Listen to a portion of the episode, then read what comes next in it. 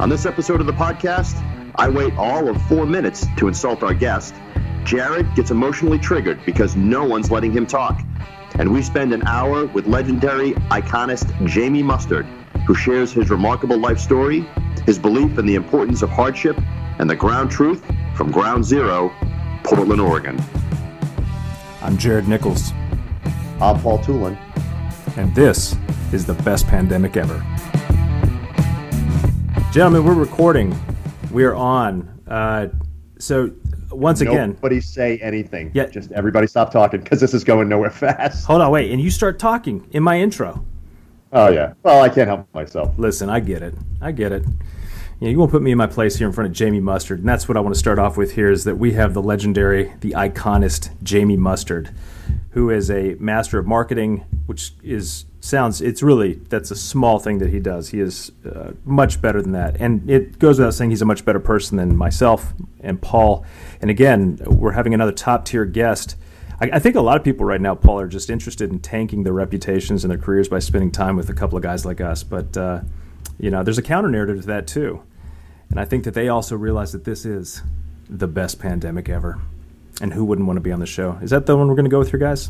Yeah. Been, uh, it's been Yeah. pretty life changing. Am I supposed to talk yet? Sure. Okay. There- yeah. I know it's, it's been pretty life changing for me. I think it's funny that you said I'm kind of a marketing guru. I I, I abhor the I, I actually abhor the word marketing because typically when I get on the phone with a CEO, whether it's a two million dollar company or a two billion dollar company, and I start using that word, uh, they get the shakes. I can see like twitches Oh, because yeah. they associate the word with uh, breaking even or losing money. Oh yeah, totally. Right? No, you do so much more than that. Give it, give us a quick. Yeah. You know, you've got like a six-page bio here, and that'll probably take up most of the podcast if I were to read that.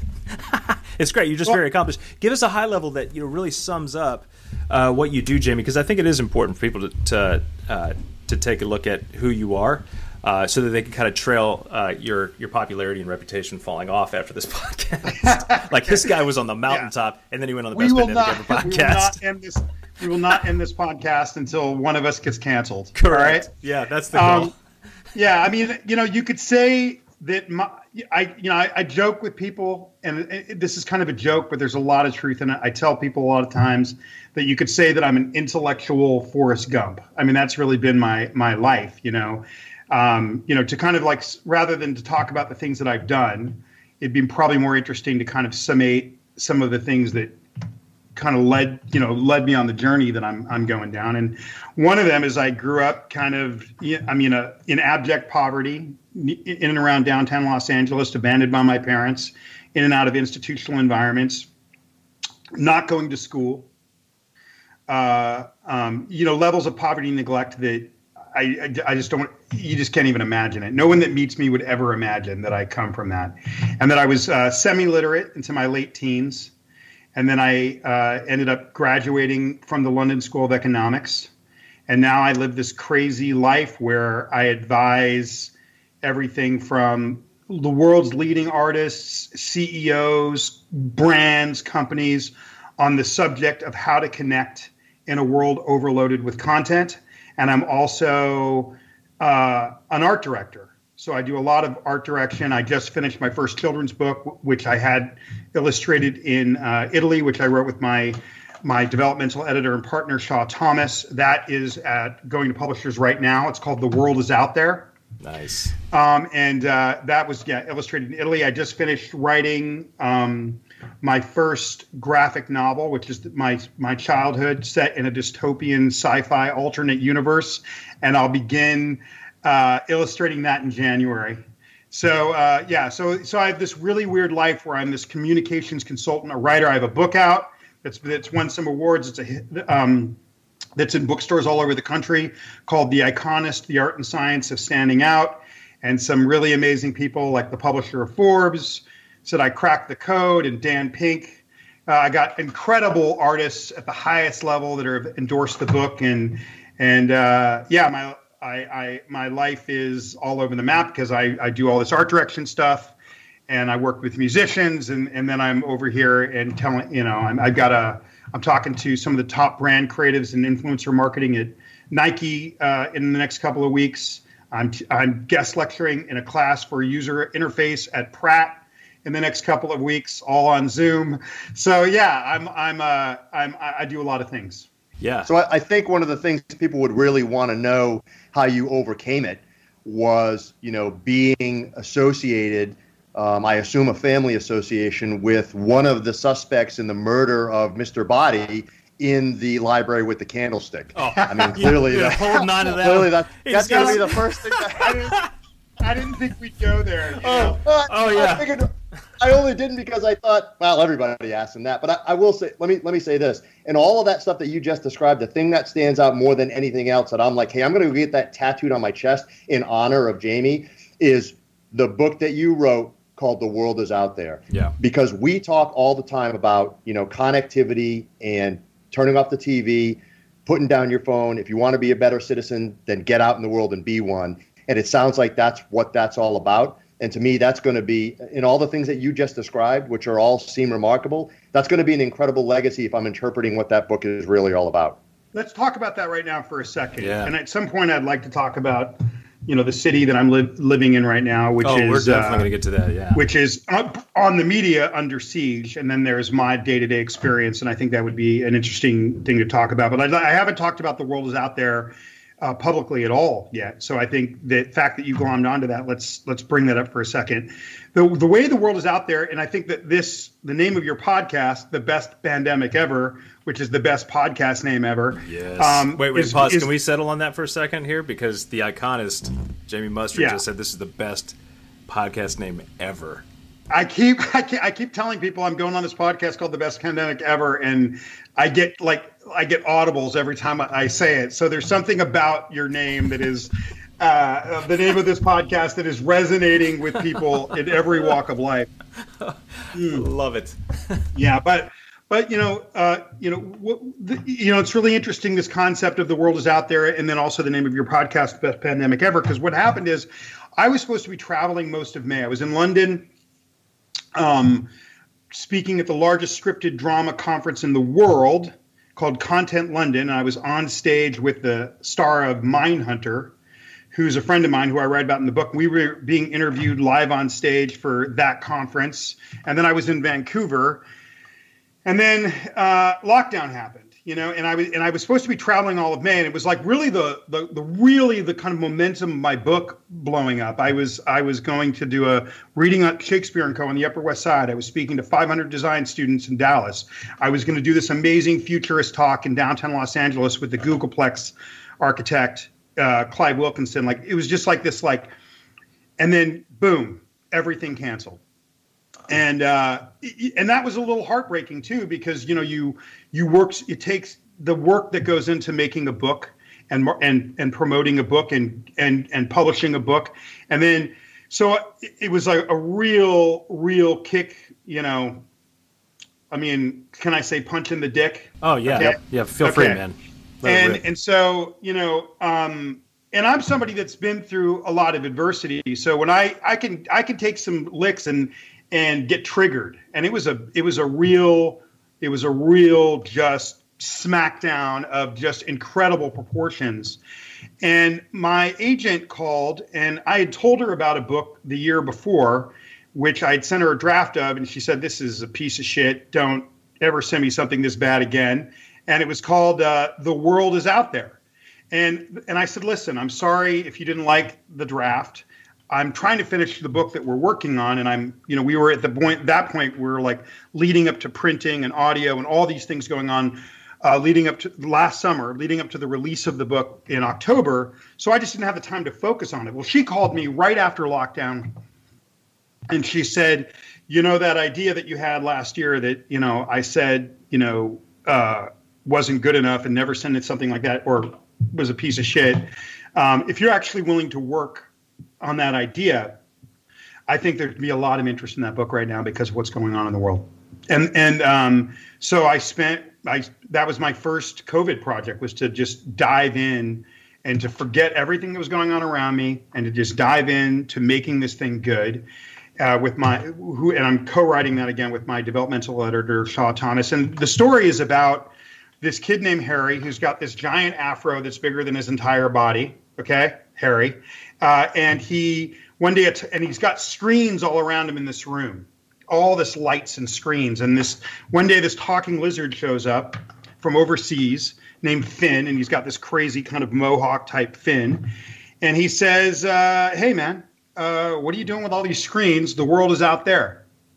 And it keeps repeating, and it's this conversation they have about this lizard, this talking lizard, and the kid's kind of interested and impressed by the talking lizard at first, but then he quickly wants to get back to whatever he was doing, and uh, but it's really um, this kid, this lizard, trying to convince this kid who's just covered by these screen lights at every angle um, that about the visceral experience of living, not just getting out in the world, but like skinning your knees and smelling the salt air and the sand between your toes, like the physical corporal experience of living, which uh, and I didn't really. It wasn't until I finished it that I that I really understood why my agent wanted me to why she thought that would be important to put out there right now because it's not just important for kids it's an important message for everyone right now yeah so yeah so that's so that's yeah so so that and then that led me down a chain of art projects of things to do and occupy my time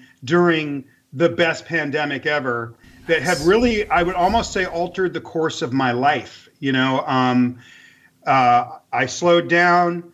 I was kind of getting to the point where I was about to start just churning out product, and something about the slowdown process made me have some really epiphanous ideas about the quality of things that I wanted to put out there which way I wanted to push my career in terms of all the things my book was bringing into me.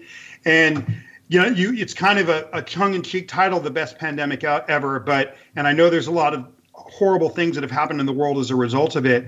But I have to say, COVID nineteen, ironically, might have been the best thing that ever happened to me. Hmm. So, so given given your what you've overcome in your life, Jamie, what why do you think the moment when that lockdown came, it was so catastrophic for you.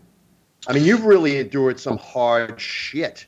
Yeah. You know what I mean? And this was just cancellation, but the way you articulated it, it was pretty it was pretty catastrophic. Yeah, I mean, I think that, you know, you can't grow up like I grew up and not have I mean, in this way, you know, I'm friends with this military doctor who I was telling you about before the show, who's a top psycho- civilian psychologist for PTSD and moral injury for the military, and she's become a really close friend of mine. I helped her brand her new book, which is about that. It's called Warrior, and um, uh, she and I talk weekly. We're close friends, and I've learned in my conversations with her, you know, uh, a lot about PTSD. And so the, one of the things I would say is that growing up the way that I did, I've learned I've had to hug the cactus and face the fact in the last couple of years only because I was never willing to look back until the last couple of years. I would never have admitted this and uh, until uh, probably uh, I wasn't even willing to go to therapy until the last year and a half. And in that therapy, this therapist said to me after I told her my story, she said to me, I, you know, after a month of it, I'm going to have to, you know, I'm diagnosing you with, you know, severe PTSD. And I laughed at her, thinking that it was the most ridiculous thing that you could say ever. And uh, she looked at me with the most incredible doe like, uh, stunned eyes and said, How could you not? How could you not? And it was one of those moments in my life where I was like, Okay, well, eh, you know, I just had to. So I've been going through this phase of like looking at my, uh, looking at my life. And to answer your question, uh, growing up in that, you know, to be in a pointed way, growing up in, with all the barriers and various physical and psychological violences that were, and poverty that were, and illiteracy that were the beginning part of my life, um, it leaves you scarred. Bro- you don't walk through something like that, and you don't. And in my case, I don't in my current world meet a lot of people that come from circum- the circumstances that I've come from.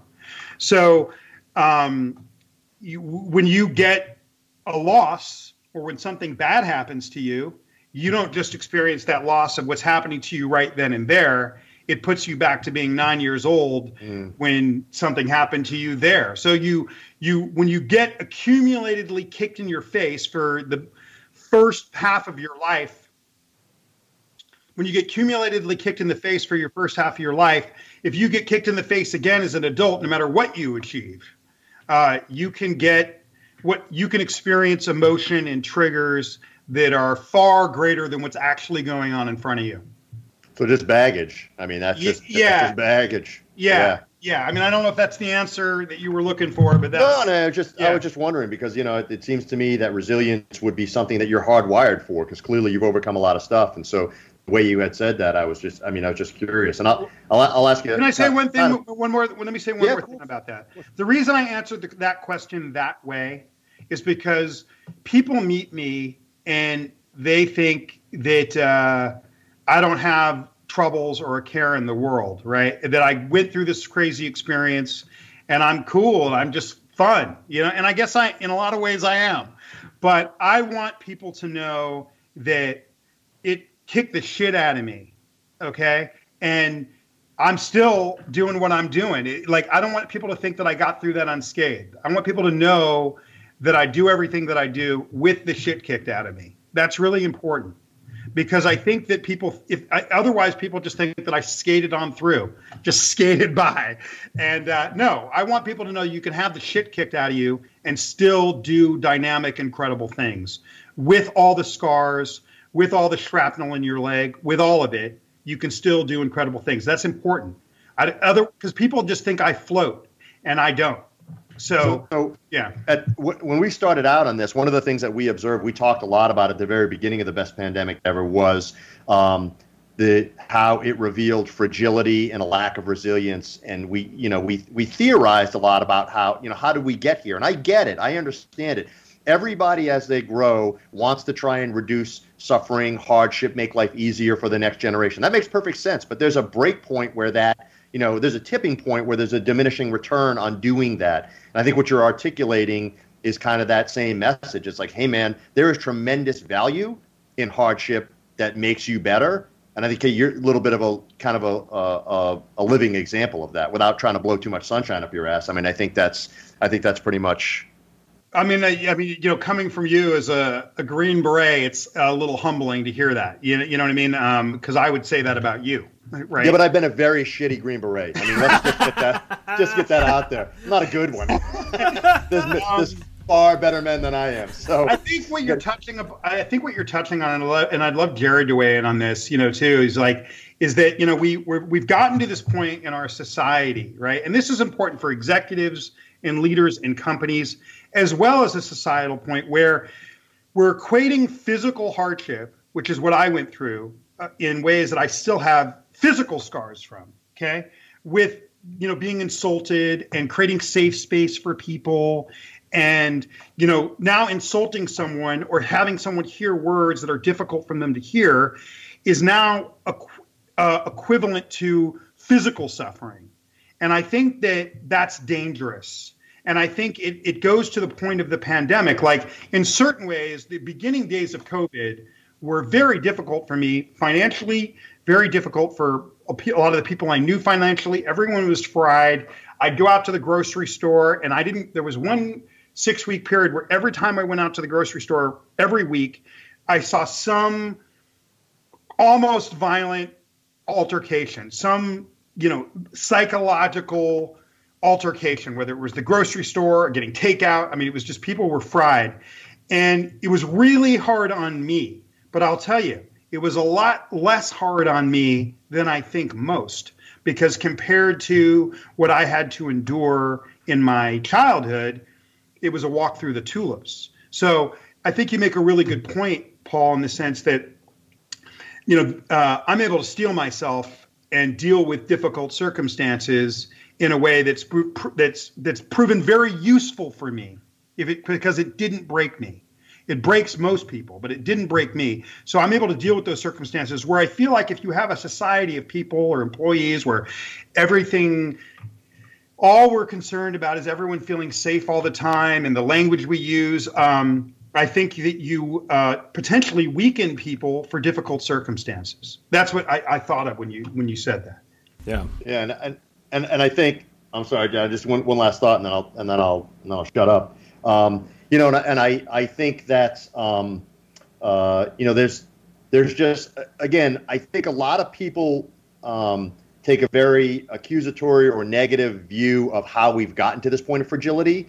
but again, I you know I I understand how we got there. It's all many times these things are well intended. I'll give you a quick example. So when you stand in the hot sun in Afghanistan. Um, and you step into the shade of a tree, you feel a geothermal difference. You value the presence of that tree, right? So those people in Afghanistan, they really value trees. They build compounds around them. They build their families around them. Okay. Here in the United States, right, I have a tree in my front yard. Aside from the fact that my wife is a complete tree hugging lunatic, um, you know, I I don't value that in the same way because I go from my air conditioned home to my air conditioned car to my air conditioned office. But the reality is, the person who created air conditioning. They didn't do that because they wanted to make me disconnect from an uh, from an appreciation of the tree. So that disconnection doesn't necessarily come from a negative place.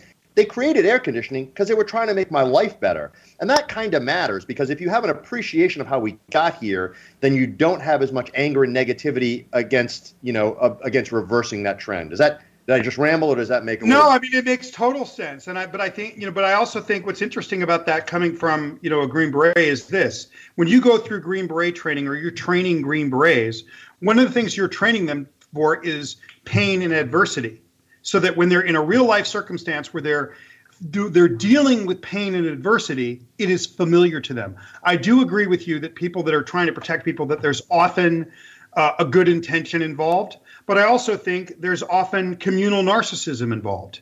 Mm. It's about talking down to people. It's about making them feel silly, and I think it affected the election. I think that you know I'm a left, I'm a liberal leaning person. Okay. That being said, I, I think that the control of language, um, uh, you know, uh, certain words. I think you know. I think working class white people in America. Um, got very sick of liberal elites talking down to them. And one could say that I'm a liberal elite. So, you know, I'm uh, talking down to them. And I think that that has a lot to do with the election of Donald Trump. And I think that, you know, when we choose to communicate, what's the end game? I think you made a really good point about a lot of times, you know, trying to create safe space, trying to make things easy for people has a good intention behind it. Sometimes it doesn't. Ultimately, what's the end game? What are we trying to do?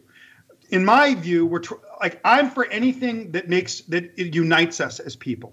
Anything where we can, I where I can look at somebody that's completely different than me. They're an invel- uh, a middle, uh, uh, uh an evangelical uh, grandmother uh, living in Iowa, right? I want to be able to look at her and go, what do we have to talk? What do we have to talk about? What what do we have in common? How can I be united with her? What kind of incredible conversation could I have with this woman? Uh, rather than what's divisive about us. So I'm interested in in what in the things that we all have in common because I in my life what's been striking about my life is how much understanding diversity and being comfortable with diverse amounts of people that would nor- that would uh, should be foreign to me and and be othered to me have I've learned from and had incredible relationships with. Yeah. Um, so uh, yeah, I, I hope. No, I, yeah. No, but, you're not. I, have traveled the world, you know, in some pretty horrible places and been, you know, with people that should be 180 degrees from me. And I'll tell you again, I'm going to go back to your original thesis. The world is out there. You know where you find that common ground. You know where all that happens in the real world when you're having real conversations with real people in real time, where you're actually physically, emotionally, psychologically spiritually accountable to them because they're right there, not in the bullshit virtual space. That's never going to happen there. Yeah, so, and let's let's let, us let us take let's take any, let's take some like real life um, exa- examples of that. So one real life example is the example I gave you when you're training a Green Beret or your Green Beret. You train them with pain so that they, when it, so when they get into a situation that's adverse, they're used to it. It's familiar to them. It, that's just an extension of going to the gym. You don't you can never grow as a person if you don't experience discomfort. In a lot of ways, you could say there are two factors that led to the opportunities that I have. And my life is still what I consider, I'm not on top of anything. I consider my life, I've worked all my life for opportunity, and I live in a place of opportunity. Okay. So I ask myself, what's created those opportunities for me? And I think there's two things. Uh, one is just curiosity. In those neighborhoods where I grew up, it was Korean people, there was Armenian people, there was Guatemalan people, there was Nicaraguan people, there was Mexican. I got Mexican people. I got very comfortable with a lot of diverse people around me, and um, So uh, that sparked my curiosity. At the time, it was a living hell, and I hated it. But I'm pretty comfortable being uncomfortable. So the other thing is, I got really comfortable being in mental and physical pain for long periods of time. So I think for most people that that when that's extreme, a lot of the people I came up with, it breaks them. Okay. In my case, um, it just scarred me, and it, I, I'm very comfortable being uncomfortable, and like going to the gym. Um, you have to experience discomfort to improve yourself, right? You have to, if you're learning something new, if you're working your muscles, if you're um, uh, learn, you know, uh, uh, edifying yourself as a human being anytime you're taking on something new and you're not good at it or you're working a new physical muscle mental muscle that's uncomfortable okay? So uh, that's how we grow. So the, i do think there's often a good intention behind it but i also think it's dangerous because um, if people don't understand that in order for them to grow and expand in the world they they have to constantly you know, the only way you know you're growing is if you're experiencing discomfort I'm once I get comfortable, I'm like, what's the next thing I have to learn? I was a guy that grew up, I didn't get any lessons at anything. I wasn't in school. I was semi literate till I was seven, 19 years old. Okay. And so um, uh, I just, I just think that, uh, so what I, the baby steps that it took me to start growing and improving myself, you know, the first step I took was like, let me just take remedial classes to not be illiterate anymore. Okay. Um, but that was really, really uncomfortable for me. Okay. Um, and now I'm at a point where the minute I get comfortable with anything, um, I'm looking for that next thing to be uncomfortable doing so that I'm growing. I mean, I literally look at putting myself in the next uncomfortable situation as my process. Okay. And, um, you know, uh, yeah, I mean, there was something else. No, that's yeah. that's why you joined the best. That's why you came on the best pandemic ever, isn't it? You want to put yourself in an uncomfortable position so that you could grow. that's, that's a bad yeah. position. That's different. You're, yeah. confusing oh, this. Yeah, well, but but Paul should be encouraged, and you should too, Jamie, because I mean, Paul's still semi-literate, and he's what, eighty-seven? No, wait, yeah, Paul, yeah. oh, 52? I'm, I'm, yep, I'm motoring right so, along. But you make a you make a good. So you make a good great, point. Go, go ahead, go ahead. Stamp, let me put a stamp on that.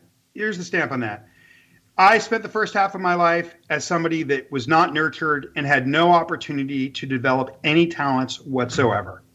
Okay. Now I'm in this weird position in my life where all people do is point out how talented I am at so many different things. The irony in that is beyond me. So when you experience an irony like that, you're like, how does that happen? How does it that you don't go to get one lesson growing up?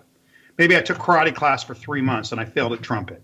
Okay, uh, but but uh, how how how is it that you go from that to being constantly accused of being overly talented and having too many different types of talents? I would say discomfort. And, and there's a flip side to, to that whole equation too, which is it's you know you, you're right. So Green Beret training, just like the situation that you grew up in, breaks most people. So does Green Beret training. I mean, we don't get a lot of people out of the number of folks that show up to try. We don't get a lot that we don't crank out these huge numbers because it, it it's it's kind of hard.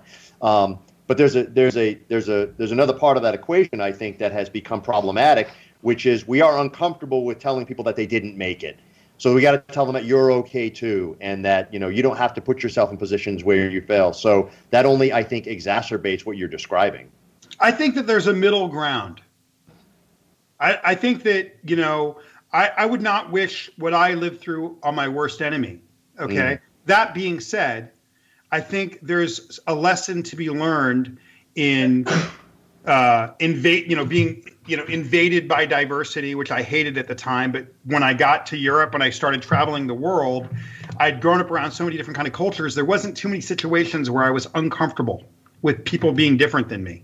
It was very like, oh, okay, well, everyone's always been different than me, so these are just like those people, right? Uh, but I think there, there's a middle ground where we can understand that, you know, disc, uh, being willing to experience discomfort, maybe not to the level that it breaks you, uh, is a good thing in terms of making our way and getting along in the world. It doesn't have to be Green Beret training. It doesn't have to be surviving severe poverty and neglect, but maybe there's a lesser version that can improve us as a wider collective. And, and I get that's the point that I'm trying to make. Because there's no difference between that and then going to the gym, right? When you you don't get in shape if you don't make your muscles hurt. Mm-hmm. Yeah, you so, know. Oh, go ahead. Yeah, no, I'm done. I was going to say what's interesting about that, the muscle analogy too, is that uh, the only sport that I really put a lot of time and energy into for about the past 22 years has been cycling, road cycling, mountain biking, and one of the biggest problems for guys when they get start training is overtraining. You'll find this in a lot of endurance sports, a lot of athletes in general, because there's this common idea that well, if you keep on pushing yourself and keep breaking things down, you're going to get stronger and better, to a degree. But where you really recover is in the rest is when you stop after the stress and the strain. And it's that time of saying, okay, now is this time to rest and rebuild. So it's you have to push yourself to a point where you break everything down, but then you also have to put in the same amount of time, if not a little more, to recover, to let that new muscle form, to let that new stress level, or that new uh, threshold really take hold. And this is something that we have diminished in our society in general, right? I mean, I'm, i have a six year old and a nine year old. And that is one of those things where you're torn. You're thinking, hey, look, you know, I want my kids to be happy and healthy. At the same time, I'm also like, I want my kids to understand that, you know, not everybody's going to get a trophy. It's like if you suck at this and you really want it, you have to work for it. But if you suck at this and you don't really want it, you're not getting anything for it. Just move on and do something else, right? You know, it's it's the we have to let the kids fall down, make mistakes, do all of those things. Otherwise, they grow up to be adults, still acting like children, throwing temper tantrums, thinking they're going to get their way. And sadly, in our culture today, a lot of them are getting their way. And that is what I think we're seeing unravel and has been exacerbated by the pandemic as well. Yeah. So, yeah. There's a couple things I would say about that. You know, one is on the trophy. Well, to quote Jerry Maguire, you know, I would say this. Okay, uh, we live in a cynical, cynical world with tough competitors. Mm-hmm. Okay. And we need to prepare people for that. Yeah. And it was really interesting. I was, I had this, uh, was dating this woman years ago. We're still close friends, and and she had a young son, and he was really insecure. And at the time, I was uh, uh, hanging out with these Portland MMA guys, and so I said, well, you know, let's get him into martial arts. I've never met an insecure black belt. Let's, you know, so now that kid is this is when I first moved to Portland. He was four. I've been here for 11, 12 years. He's 15. Uh, and he's, you know, uh, you know, he's a high level wrestler. He's a something in jujitsu. He's a boxer. He's, he's got a lot of martial arts skills at this point. Um, and, um, but he also goes to the he goes to Benson. He goes to a polytechnic high school. He's a very bright kid. But I remember early on when he was about seven, we went to a jujitsu match in Portland, and he was always uh, uh, big for his age. So he was like competing against kids uh, that were based on weight, but that were way older than him. So he would get the early part of his martial arts career. Now he dominates at wrestling matches and things like that. But back then, he was getting his his perpetual ass handed to him. Okay, and we were at this one jiu-jitsu match in like Beaverton in Oregon, the suburb of Portland, and he got just the crap kicked out of him three matches in a row. And at the end, they handed him a trophy. This kid's seven years old. Okay. like a like a medal for showing yeah. up. He turned uh, bright beet red. This medal was like a big plastic medal, and he took it in his hands, and he just pre- he cracked it in half he was so grossed out and disgusted that they gave him a medal for losing. and you know, his dad was there and his mom were just mortified because he did it right out in the like bullpen of all the other people. And they pulled him aside and they and they were like, "Hey, you know, we understand that you don't feel good about getting the medal, but and you don't have to take the medal, but next time maybe don't break it in front of everyone and crap on it right in front of the people that gave it to you. Let's do that when we get outside." But the but the point is that this kid didn't want the medal. He knew he knew he was being cheated. He knew he hadn't earned it. Yeah. And so I think you know, and I uh, you know, it's interesting this discussion because I, I think Paul made a really good point. He kind of surprised me when he said it about you know so people didn't make air conditioning to make us soft, okay? But I do think I am con- very very concerned about what we see in our university system today about how we have to like make everything safe and easy for people because I don't think the world is safe and easy. No. So we need to prepare people uh, for it not being safe and easy. And, and the university is the last stop before you get out into the world.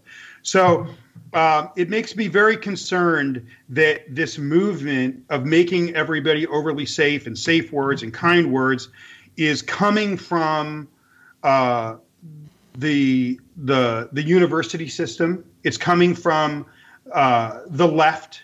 And what's so ironic about it is if you look at why a lot of these university professors that are trying to make everything overly safe, a lot of these professors have tenure.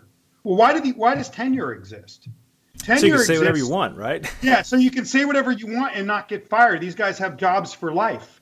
So how so these guys who are in positions where they can never get fired so that they can have the freedom to be argumentative, to go against the grain in our society, to progress the society or forward. They're all these guys, their jobs are protected by that system, are now trying to create these spaces that over coddle kids that are under preparing them for the world. So maybe I'm being, uh, you know, that's the way that I see it. I'd be really curious. I, I like the fact that Paul said, hey, there's good intentions here, you yeah. know. Um, so you know, I'd be curious what you you know about your thoughts on that. So I, I guess a couple of things that I that I would say, and I and I think this will loop us back to something I really really want to ask you about that I'm not going to let you off the hook. That has to do with life in Portland, and we'll get there in a second. Sure. But so so I guess you know my comments about the, the the importance of good intentions were really had more to do with understanding how we got to a place not necessarily abdicating the fact that we had got there or absolving the fact that we had got there right um, so i don't think that necessarily that making things easier or better for someone are is um, is made excusable or productive just because we understand how we got there. So I guess my answer to that is no. I, I don't necessarily. I, I absolutely think it's not a good thing. I don't think it's a good place to be in. I obviously, like you, have had a lot of you know hardship very different not imposed on me as a child but i mean self-imposed through the army and through training um, so I've had a lot of hardship, and I value that tremendously. And so for me, um, yeah, I think it's very, very dangerous to create environments where people feel too safe or they or they try too hard to eliminate suffering and hardship. Uh, I just think it's important to understand where it comes from because then you can address it in a more productive way. And I'm not just telling you you're a piece of shit and you've made this thing a disaster and you know I try to understand. Okay, well, how do we get there? Maybe you're just misguided, and maybe then we can we can right the ship. Um, but I what what I would say also is everything that that Jared and I try to focus on because we have we have completely lost confidence in the way information is delivered to us these days. Um, I am I, I, often will say that people cannot process information at the velocity and volume at which it is delivered. Uh, and of course, which I, is I a, it just that's the first third of my book, The Iconist. Oh, is, yeah, fantastic. Yeah. So so good. We're like minded in that way. So and so we place tremendous tremendous value on what you can verify and validate yourself. Now I acknowledge that means that I am going to automatically have pretty strong experiential bias. I am going to be biased by what I see and and and not have a big enough perspective. But what I'll, I'll tell you is this. Um, I see a lot of young people coming out of out of training, and I always tell people who bemoan the next generation, I'm like, look, it, that's a red herring. The next generation is not a shit show. They're actually pretty good, sound, creative, fit, smart. There's a lot of there's a lot of hope in the next generation.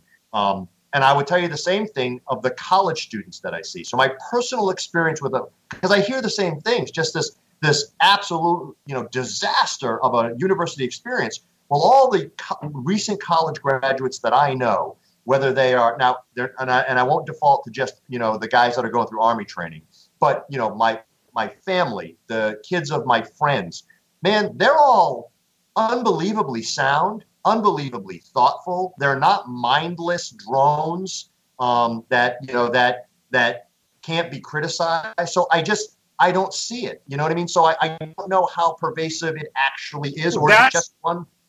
That's a that's a massively good point, and I think that um, uh, you know one that you know it's it kind of it, it, it kind of gives me pause because it makes me think where am I hearing all of this? well, right? Yeah. Well, and so and, that's and that's yeah. why I'm going to yeah. lead down the next road. Wait, wait, is, pause real quick. Let me. Know, I want to add something right, in on right, this. Right. Yeah, I want you to shut up. This is our show, Paul, and you know, I'm feeling emotionally unsafe with how silenced I've been. Assholes. so a couple things here just to add on to that because I think this is really important. Uh, one is that not only do we have to question that where information is coming from, it's also about understanding how in, how these these organizations uh, these outlets are incentivized, which we talked a lot about before. So our media is coming from for-profit organizations, so they're incentivized for profit, which means they're incentivized for ad dollars, which means they're incentivized for you to click on shit that will make you outraged or get your attention without any kind of accountability, quite honestly. Uh, but most people don't think about it that way. So these outrageous actions, these things that uh, really capture a lot of people's attention. I, it's not that I don't think they're important. I absolutely do. In fact, uh, I've talked to both of you offline about this. That this has become an area I'm extremely interested in. Uh, is this this intentionally ambiguous way of talking about problems that are not oriented towards a set solution, and I'll come back to that in a set in a second here. So I do think that it's a that it's a massive problem. There's some some brilliant thought leaders out there right now that are talking about this. Some in your backyard there, JB. Uh, Bret Weinstein is one of these. Uh, Jonathan Haidt is one of these. That, that both the coddling of the American mind. James Lindsay. A lot of these folks I've never even heard of until this issue started coming up. Again, this pandemic gave me the time and and uh, you know to start looking into things that had never really come across my radar. The other thing is that if you look at the incentive models of, of these media outlets, they're going to hone in. Like if there's a hundred people walking down the street, they're going to find the one asshole who's doing something completely obnoxious, and that's what's going to get the attention, right? So it's to take this, uh, you know, this small segment of the larger population and then project it into our our news feed to get us outraged, to make us click, to make us all think that this is what's happening on a mass scale, like this is the tidal wave that's coming.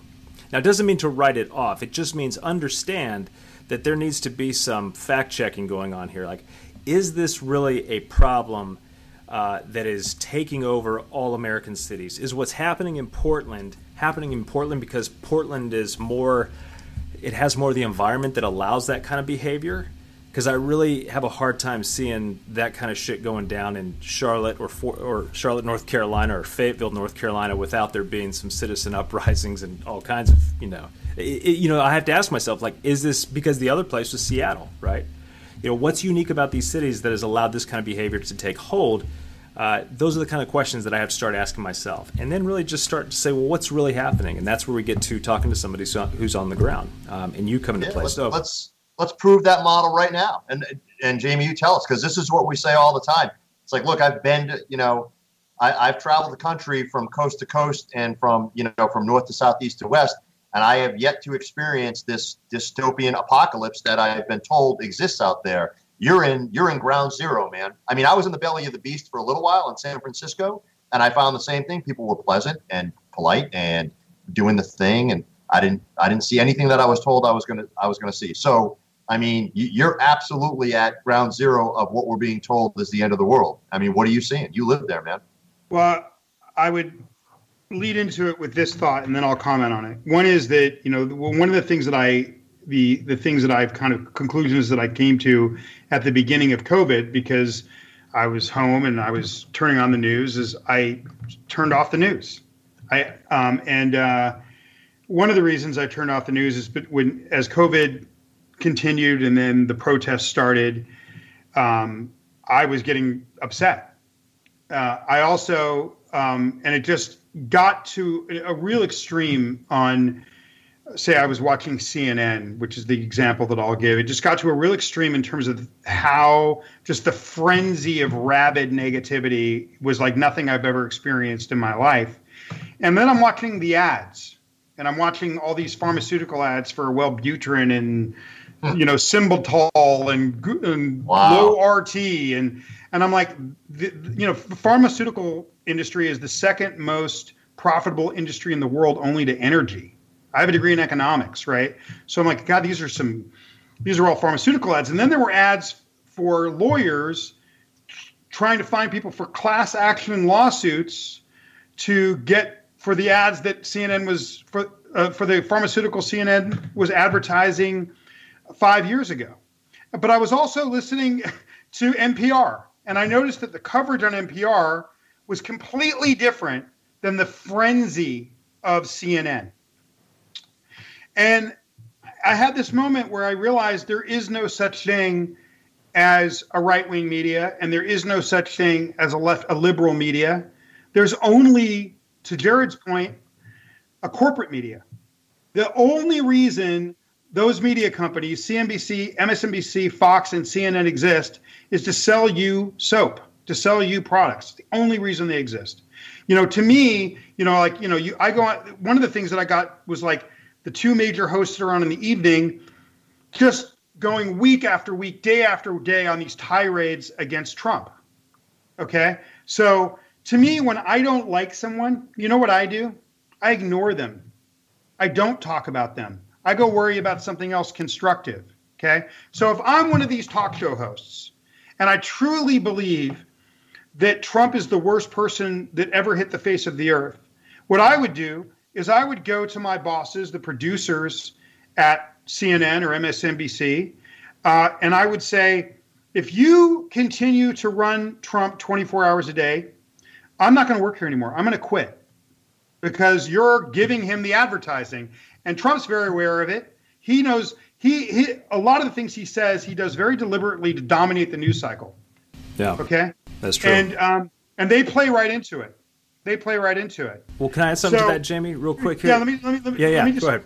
The, the last point that I wanted to make on that, and then we can talk about Portland, or hear your point, and then talk about Portland is, um, well, why don't they do that?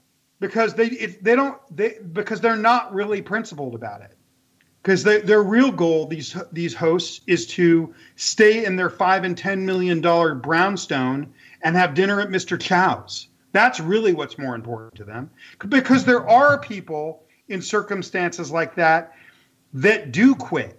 Right? You know, there's that great movie. You know, there's a great movie called The Insider, and uh, Lowell Bergman ha- experiences this corporate influence while he's at 60 Minutes, and he quits.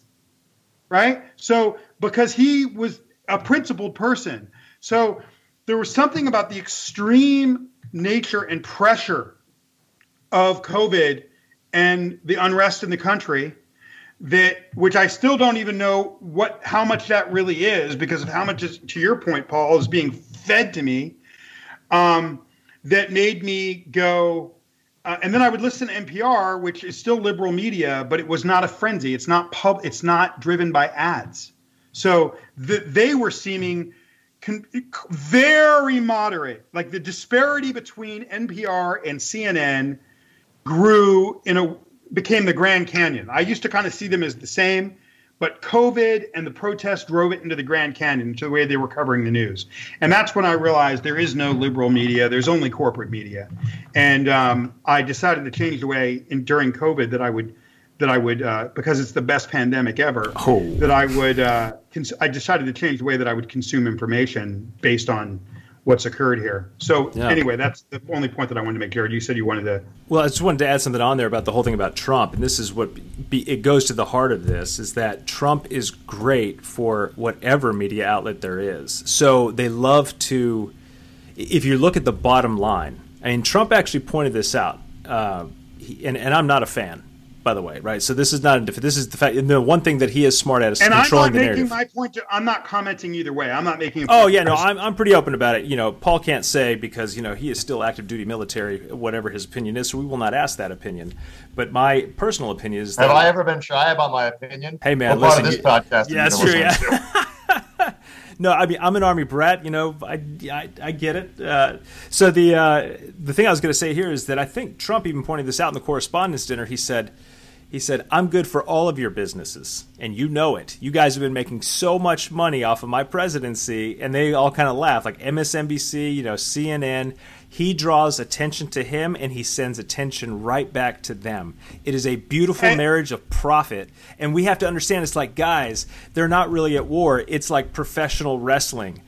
It's performance art. We have to understand that. Okay, and to that point, like the, the, the, where that needs to land, and the point of that, what you need to realize when you say something like that is n- these media outlets do not care about you. They don't give a shit. They do not care about getting you accurate information. They do not care about your life improving. They do not care about you being informed. They solely exist to keep you transfixed to them so they can sell more advertising for the products that they sell. Yeah. Okay. And a really good example of this, of how the they choose to run Trump, Trump says a lot of things. He reminds me of my grandfather when my grandfather got dementia. Okay. Right. Like my grandfather used humor to cover up dementia. Okay. So it took my grandmother a year and a half to figure out that he was actually demented. 'Cause half the stuff was crazy, but half the stuff he was saying was to just get our goat, and that's how we masked it. I, I'm not really trying to comment on tr- uh, that. I'm not trying to say t- Trump is demented or not demented, but I do think he very, he is uh, um, uh, dumb like a fox or crazy like a fox. I think he says a lot of things because he knows that Anderson Cooper and CNN and and and, and Don Lemon are going to froth at the mouth, and they're going to run it Oh yeah. right? He says a lot of things purely like the chlor- hydrochloroquine thing. He's got the best doctors in the world monitoring him. He's like, I'm on it. Okay. Now, that was a perfectly good example of he knows the liberal media is going to go ape shit when he oh, says yeah. that. Okay. Was he on it? Of course not.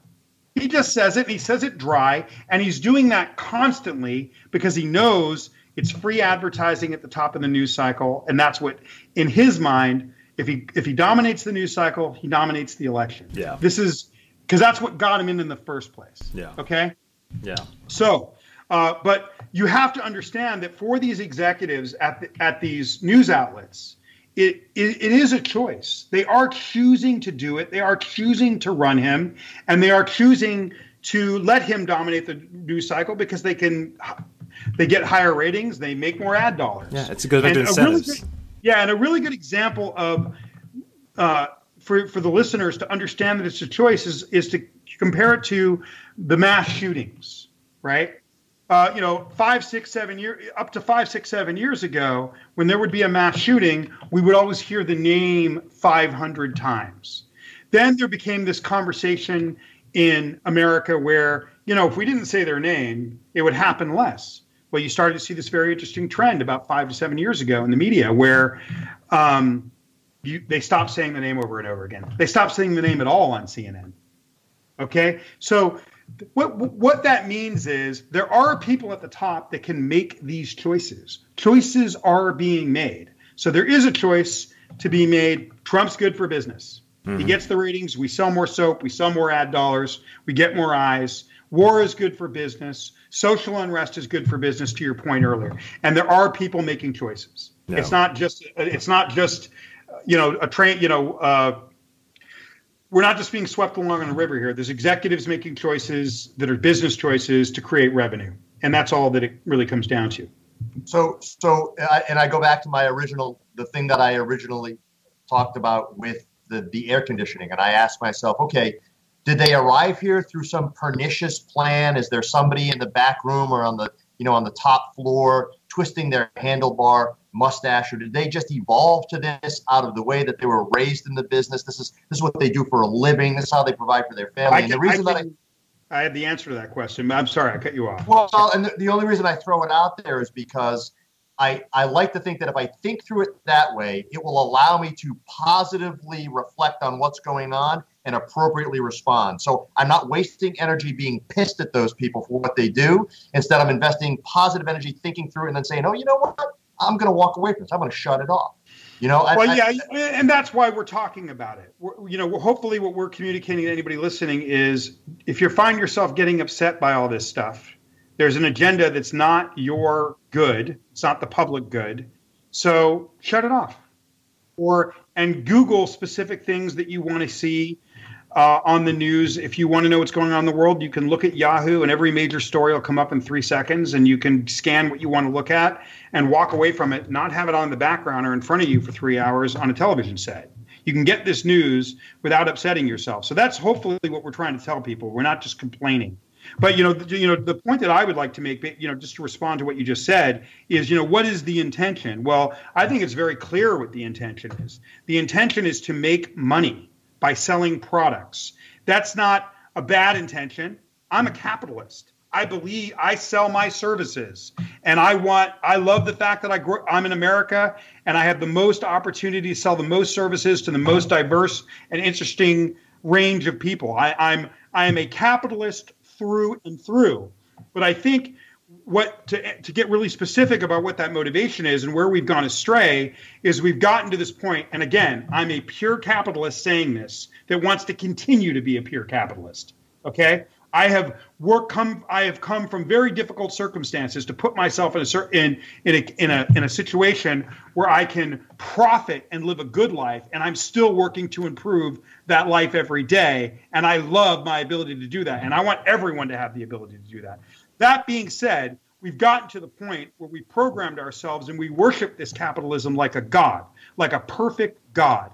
And what we're starting to experience right now is a toxic capitalism and with and because what what what like so if you look at what what what that becomes like this let's talk specifically about the media and these ad sales and the pharmaceutical ads just more and more and more and more and more um, when the goal of something is just completely unfettered unchecked growth just more of everything with no thought behind it well that is the same characteristic of cancer and it eventually kills the host. So capitalism is important, but it has to be thoughtful. Okay? It can't just be more, and more, and more, and more, and more. And what's causing it is just the more, more, more, more, more without the thought. And every once in a while, we check ourselves because when we stop saying the names of these mass shooters, it improves the social good.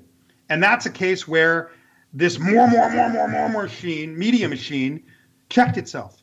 And they got thoughtful. And they made an improvement. And it, and it stayed an improvement. And it's a good improvement. And it makes us safer. So again more more more more more without thought behind it again is the same characteristic of cancer. And it eventually kills the host. Yeah yeah it's the well, you just you just you just tossing us best pandemic ever softballs man. I mean yeah. like you are describing exactly why you know the, the, there's a silver lining to all this because it's it's allowing people to figure all that out. And it might be you know it might be that it might be the um, uh, the chemotherapy to the to the to the capitalist cancer you know in, in some way. But but again I, I don't want I don't I don't want to lose the opportunity to get your perspective on what we think or what the world has been told is happening in your neck of the woods and what your actual experience is. So what is what is it has a day in the life been like there? Well, I mean it's a really interesting thing, you know. I mean there's a lot I can say. I live a mile and a half from where all the violence is occurring. And uh, outside of one protest that went by my house that was borderlining on a riot, um, in all the last four or five months, that was the only thing that made me nervous my car was on the street. The riot went down MLK, which is down the, the far end of the street from me, uh, a long block away. But then there's a short block to Seventh Street. When it came back a few hours later at night, I thought maybe I should roll my, I should move my car in. So I rolled up on it to see what the, you know, because I, to me, a pro, uh, you know, there's protest energy and there's riot energy. Yeah. And I rolled up on this thing, and you know, it was riot energy. I couldn't tell who was wearing a COVID mask and who was Antifa and people were breaking away, and I felt incredibly unsafe.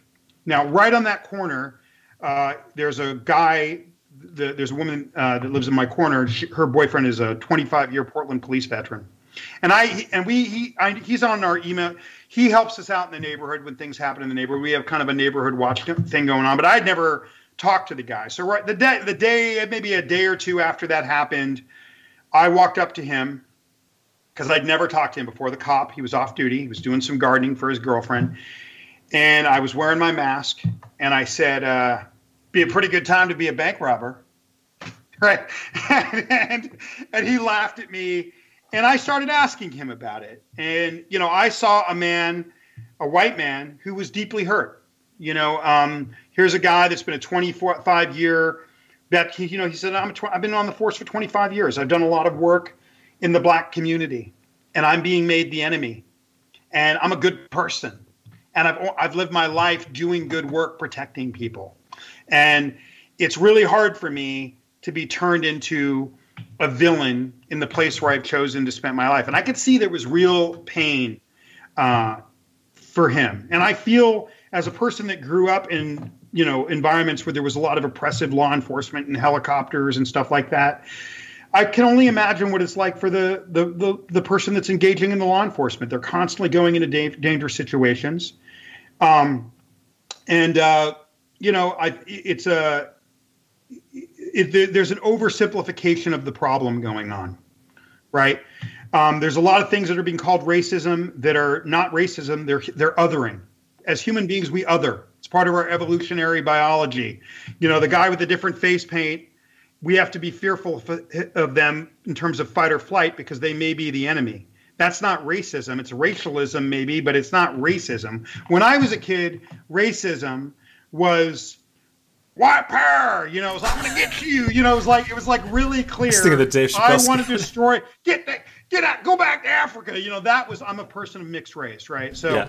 you know, racism was a very clear thing. Now, racism is any sort of racial discomfort becomes racism. And I don't think that's racism. I think it's othering. I'm always concerned with intent. I'm a person of mixed race that grew up in brown environments that lives mostly around white people. Okay. And people say racially insensitive things to me all the time that are white executives, and I look at their intent.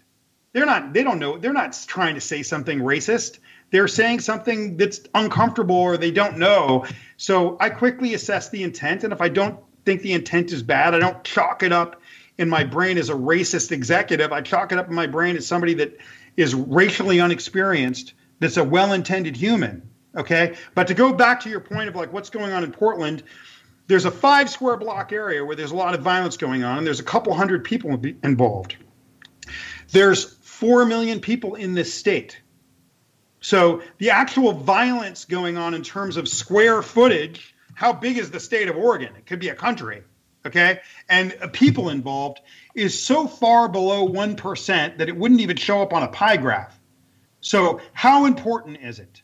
and how important so so is is it really is the sky falling and again i've had a moment of clarity and a moment of change in this podcast first time it's ever happened to me ever when you made the point paul of because i up until this conversation i wasn't thinking about it I, w- I was thinking yeah the world's on fire that's how i've been living and i'm just sitting here what i do when the world's on when bad things are going on is i sit and i make art that's part because that art will come out in a year or two and hopefully it'll contribute to the world. The other reason I do it is very selfish. It's an existential exercise in not getting constantly upset by what's going on and being fed to me in the media. And what I've realized the in this conversation, I've had a real time moment of epiphany where I've realized I don't know that the world is on fire right now. This is just in listening to you, Paul Tulin. I think I've been fed that because I live a mile and a half, maybe even a mile, not even a mile and a half from where the epicenter of this is, right over the Broadway Bridge. I'm in a little area called the Eliot neighborhood or Irvington. I can walk to that bridge in seven minutes. That bridge is five minutes walk, uh, 10 minutes walk maybe uh, to where all this is all going down. So I'm very close to it. And uh, outside of like me taking on the paranoia that's been fed to me by the media, if I were really to take have this real time moment while I'm talking to you guys and actually go, well, what's ha- actually happened being a mile from there, a mile and a half from there? That one incident where they walked by, and that when I asked the police officer about that, um, hey, uh, that didn't feel like a protest, that felt like a riot, and he said to me, yeah, we were told to that we that they to completely stay away, that they couldn't even see a police officer or a cop car because they thought it would tip into a riot. So my feeling of being concerned for my safety when, when I, you know, I, I grew up in those circumstances. I know when something is a violent thing that's about to spill over, and I know what a peaceful protest is. I know what both are. Okay, so um, yeah, I mean, I th- I think that you know I've had that realization as we're talking on this conversation that I think is being fed to me. Yeah, you know something I want to add to that real quick, and here's what's pretty apparent to me is hey, that Jared. Yeah, I'm sorry. Hold on one second, because there is no way that this is just this will just pass. Okay, Jared is a successful businessman. You know, he's well known. I am but a humble government employee. I'm just the sidekick here. There is no way that we're going past this moment without acknowledging that I actually got the great Jamie Mustard to have an epiphany on this podcast, and he said, he had, "I'm not letting that go." Right? There's no way. Yeah. In other That's words, in other words, and other than that one moment where nothing actually happened, but I got nervous. Okay, uh, which I should have been. Uh, there's been five months of this. Okay, maybe more. Right? There's not been one other anything other than some people getting, you know, weirded out at each other at the grocery mar- grocery store. you know what I mean? Like just being fried but that's like middle class people. There, there hasn't been one moment of anything that I've seen that's been threatening or strange, and I'm I'm right in it. So so yeah, I'm realizing that I've been taking on what's been fed to me, and I'm feeling kind of silly. Well, talking to you. no, I mean, yeah, it's it goes back to what we were saying earlier too about uh, if you take hundred people, you're going to find the one person who's acting like a shithead, and you're going to you can project that and blow that thing up because it will get people to click on it. Oh, there's this guy. He did this thing. Let's all go and watch this thing. And then it starts to be spun into this narrative that this is what's going on. This is this is happening everywhere. When you've you know you said in the entire state of Portland, perfect example, or entire state of Oregon, you know, this one square block or how you say five square yeah, yeah. It's minimal. Now it doesn't mean that it's not important, but it also goes back to the choice that the media has. Or that if they constantly and there's all kinds of layers of narrative, uh, yeah. you know, problems within the way the media has been covering this. Apparently, I, from what I hear, but uh, they are making the choice to keep the attention focused on Portland because why? It helps to work towards another narrative that helps to drive more outrage and ad dollars because it goes back to that underlying incentive model that we talked about earlier. Yeah, and in my business book, The Iconist, The Art and Science of Standing Out, I teach this method of primal laws of how to drive action towards buying products or any kind of action is repetitive monolithic imagery. And that's what we're being fed. Yeah. Well, and it could it could drive good. It could drive positive capitalism and grab attention to your offering, but it can also drive uh, paranoia and a very very false sense of what's going on in the world. Well, listen, this that tells me right there we we have absolutely got to have a part two because our time is up. Um, okay. But we we need to schedule right away after this call a second part of this because I really want us to talk about this, Jamie, in particular, and I want you to keep this at the top of your mind. What I see you doing in your work and your book, and how it relates to the moment that we're in right now. One of the ways is that when we look at like the protests or the riots or the narratives that are being talked about, the things going on in academia, one thing that is very apparent to me is there's a lot of screaming and yelling and uh, philosophizing, but there is no clear, clear outcome or thing to actually change or shift. It's all ambiguous. It's in this gray space, and that I believe is intentional. And when we've you and I've talked about the clarity of message, the way I put it like this is, you know, in a lot of the work I do with folks is helping people to clarify or to uh, communicate a powerful vision of the future that moves other people to action. But that action has to have a clear end result, and that's what is missing here. Okay, so to set up to set up part two, I'll say this, uh, and then we can be done.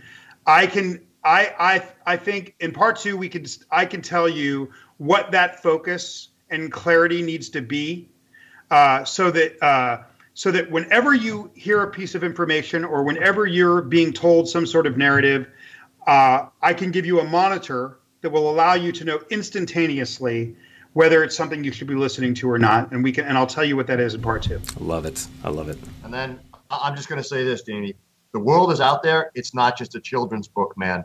Like it's a human book. That message is so brutally important like I said, that that's going to be the thing I of, of, all our podcast guests that rises to the level of I'm I'm, I'm tattooing that title on my chest. Uh, and that's not just because it's at the reading level that Paul can understand either.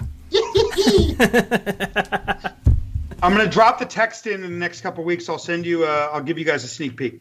Awesome. Awesome. That would be great. Jamie, this yeah. is great. I can't wait for part two.